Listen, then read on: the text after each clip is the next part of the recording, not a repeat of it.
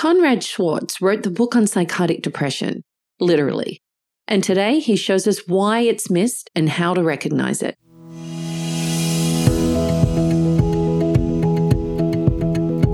Welcome to the Carlat Psychiatry Podcast, keeping psychiatry honest since 2003.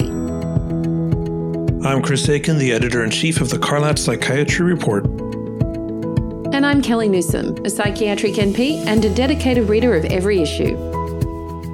In 2000, a group of NIMH funded researchers began enrolling patients for what would become the largest prospective clinical trial of major depressive disorder ever conducted. They called it STAR-D, and part of its claim to fame was that the study enrolled patients with only minimal exclusion criteria, patients that would better reflect the ones we see in real life. Among the 4,041 subjects were all kinds of patients we usually don't see in the aseptic world of clinical trials. Patients with chronic depression, suicidality, medical problems, and even substance use disorders, as long as they didn't require detoxification. But some were excluded from STAR-D, those with eating disorders or OCD, for example, and patients with psychotic or bipolar depression. But the STAR-D researchers are a lot like you and me, making tough judgment calls in the face of ambiguous information Bipolar disorder and psychosis can't be ruled out definitively. These are diagnoses that often reveal themselves gradually over careful long term follow up. Which raises the question what if a few patients with bipolar or psychotic depression snuck into the study? In 2011, Roy Perlis and colleagues looked into that question, and here's what they found. Before enrolling in the STAR-D trial, patients were given six screening questions for psychosis and another six for mania. For psychosis, these were questions about being spied on, plotted against, having special powers, being controlled, or about events that others said did not occur, as well as hearing voices and seeing things. For mania, they were questions about elevated mood, extreme self confidence, decreased need for sleep, talkativeness, new projects, and impulsive activities. These screening tests were followed up with a diagnostic interview, which was ultimately used as the deciding factor in whether or not to enroll the patient in the STAR-D study. But if you do this kind of thing in practice, and we recommend you do, you'll find a lot of cases where patients answer yes on paper, but then say no when the same kind of items are explored in a face to face interview. So, what Dr. Perlis and colleagues did was look back at the patients who had answered yes to some of those manic or psychotic symptoms, but who were ultimately enrolled in STAR-D because they were cleared from a diagnosis of mania or psychosis in the clinician interview. And what he found surprised us. It was the soft psychotic signs, not the soft bipolar signs, that predicted whether or not the patient would respond to the antidepressant driven therapies in the STAR-D trial. We would have guessed the opposite. We would have thought that bipolarity contributed to non response, but Perlis found no evidence of that. And subsequent STAR-D analyses came up with the same answer. Classic markers of bipolarity, like family history of bipolar disorder and subsyndromal manic symptoms, and even genetic markers for bipolarity did not predict response in the trial. This is not to say that bipolar features don't matter. Other large studies have found that these soft bipolar signs do predict a poor response to antidepressants. Few things, though, are black and white in psychiatry, and different studies arrive at different conclusions, probably for the same reason that different patients with the same diagnosis can have very different responses to medications. What this STAR-D analysis did teach us is that we may need to pay more attention to psychotic depression.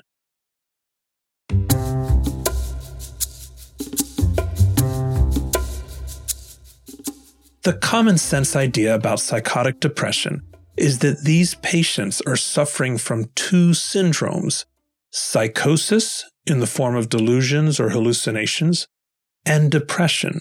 And they need two types of treatments to get well an antidepressant and an antipsychotic.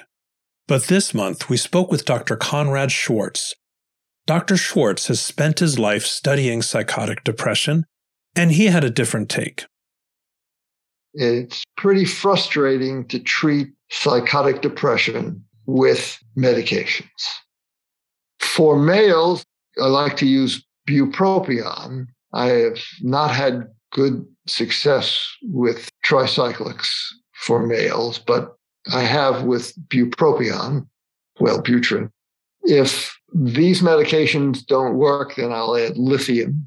After that, I don't have much hope for medications. Of course, if I'm in a situation, and I have sometimes practiced in a situation where ECT is not available and I have to use medications, then I turn to using antipsychotics, sometimes with or without benzos.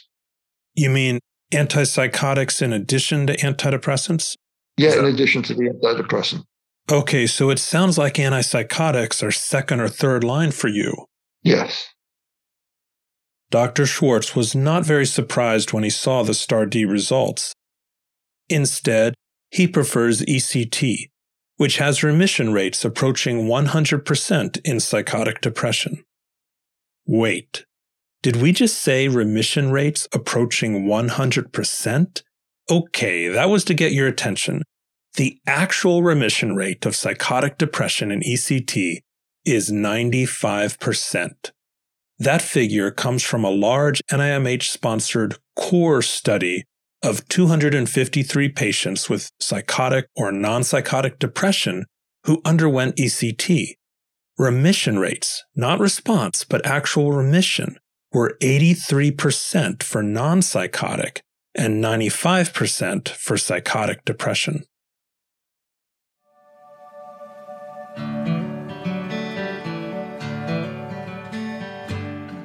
But it's not just the lack of efficacy that steers Dr. Swartz away from antipsychotics. He also suspects that these medications might interfere with functional recovery in the disorder. The goal of diagnosis and treatment for psychotic depression is recovery to full premorbid function. This goal is implied with treating any mood disorder. And that's a big difference from treating schizophrenia, delusional disorder, or even schizoaffective disorder. So achieving this goal, as I see it, requires minimizing antipsychotic drugs, at least the duration of the antipsychotic drugs, avoiding them long term. Then there are these impairments caused by antipsychotic drugs, the frontal lobe syndromes, the apathy, the dysexecutive syndrome, and rarely the orbital frontal syndrome. But the dysexecutive syndrome is really pretty common. Patients have difficulty solving problems, dealing with the complexity of interpersonal relationships, taking initiative, multitasking. They become relatively dependent and passive and quiet. And then they don't see this. They're satisfied taking the antipsychotic. Their personalities are changed into being passive. Not something that's readily picked up on in empirical research, though. That's right. And even the evaluations of the effects of antipsychotic drugs in treating mania and depression don't look for these frontal lobe syndromes, the dysexecutive, the orbital frontal, and the apathy. They talk about somnolence. The olanzapine talks about personality changes. But I think the personality changes they're referring to are actually dysexecutive syndrome and orbital frontal syndrome that they are describing with euphemism.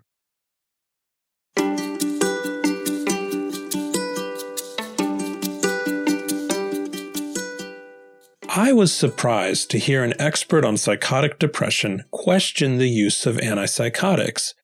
After all, the APA guidelines recommend an antidepressant antipsychotic combo as first line therapy for psychotic depression in their 2010 guidelines.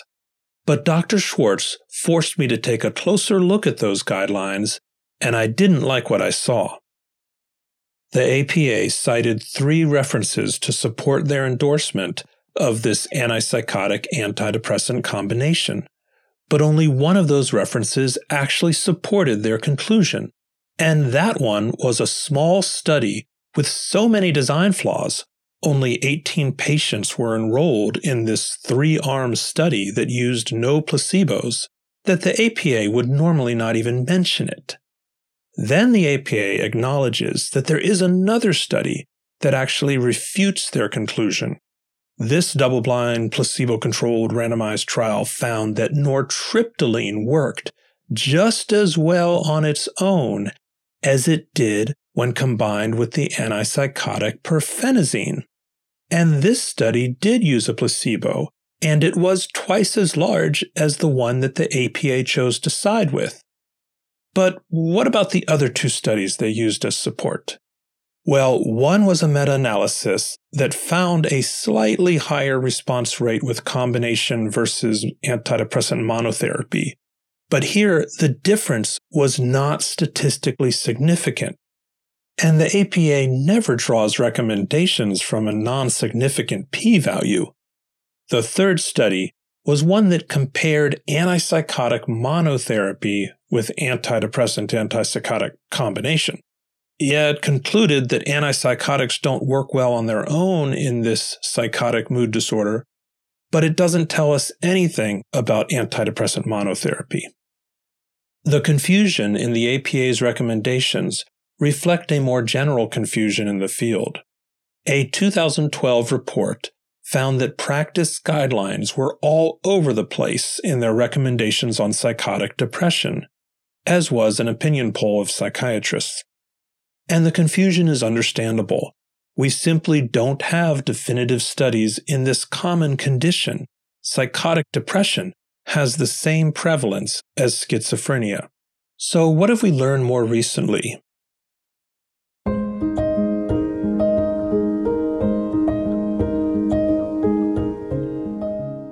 After the 2010 APA guidelines, an updated meta analysis came out in 2012 concluding that the antidepressant antipsychotic combo does have a small benefit over monotherapy. However, the effect size was just 0.25, which is a little larger than the effect of buspirone in generalized anxiety and a little smaller than the effect of omega 3s in depression. Arguably, you'd see a similar difference if you compared antipsychotic augmentation with antidepressant monotherapy in non psychotic depression.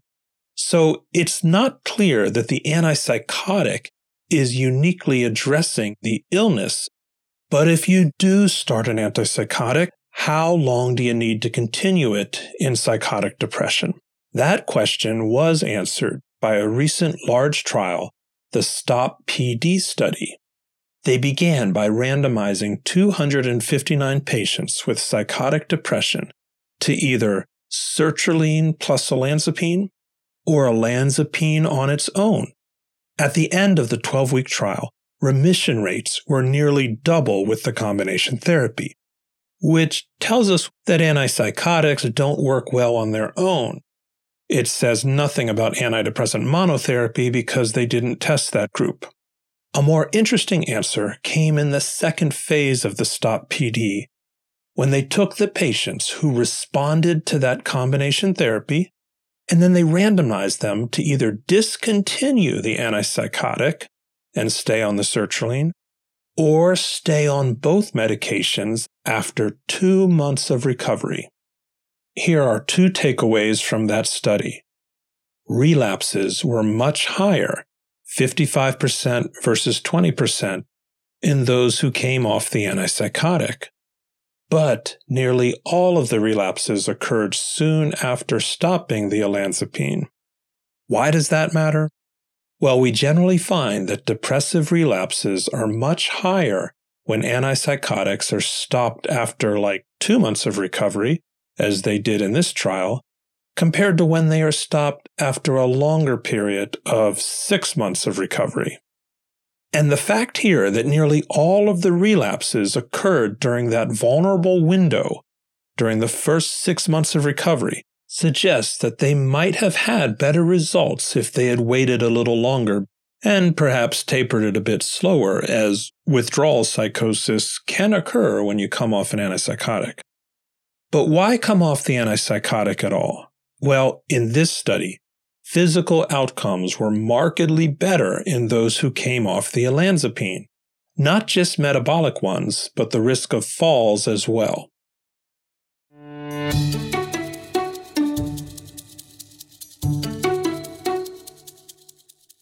Here's the bottom line antipsychotics and antidepressants can work in combination for psychotic depression, but they're not as effective as we'd like. And if you do use them, watch for tolerability problems on the antipsychotic. And if those tolerability issues start to stack up, then consider tapering off the antipsychotic slowly, perhaps over two to three months, and wait at least six months of full recovery before doing so. Now, if we look at all the medication options for psychotic depression, lithium and nortriptyline also have some support, and Dr. Swartz has seen good results with both of these. But ECT is the gold standard, and these depressions are often severe enough to warrant a referral to ECT. The problem, though, is that much like with bipolar depression, psychotic depression is hard to diagnose. Even in the rigorous setting of an academic medical center, one out of three cases of psychotic depression were missed. In our online interview, Dr. Swartz describes two types of psychotic depression to look out for. One where psychosis predominates. It can look a bit like schizophrenia or delusional disorder and one where depression dominates, which can look like uncomplicated major depression. He also pulls up revealing research about the overlap of trauma, psychotic depression, and PTSD, and the potential role of psychotherapy there.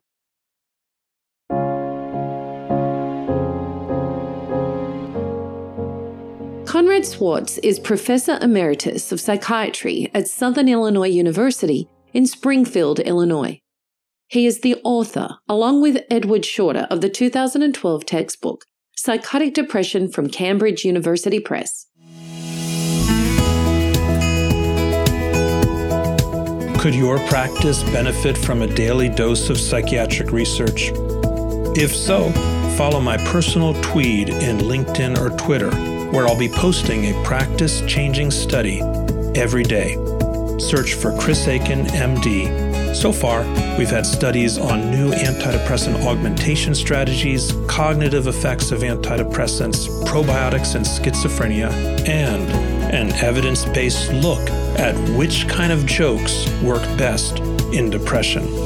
And join us in two weeks where we'll review this latest roundup of the research in our Monday podcast. Get your CME credits for this episode by following the link in the show notes. The Carlat Report is one of the few CME publications that depends entirely on subscribers. Thank you for helping us stay free of commercial support.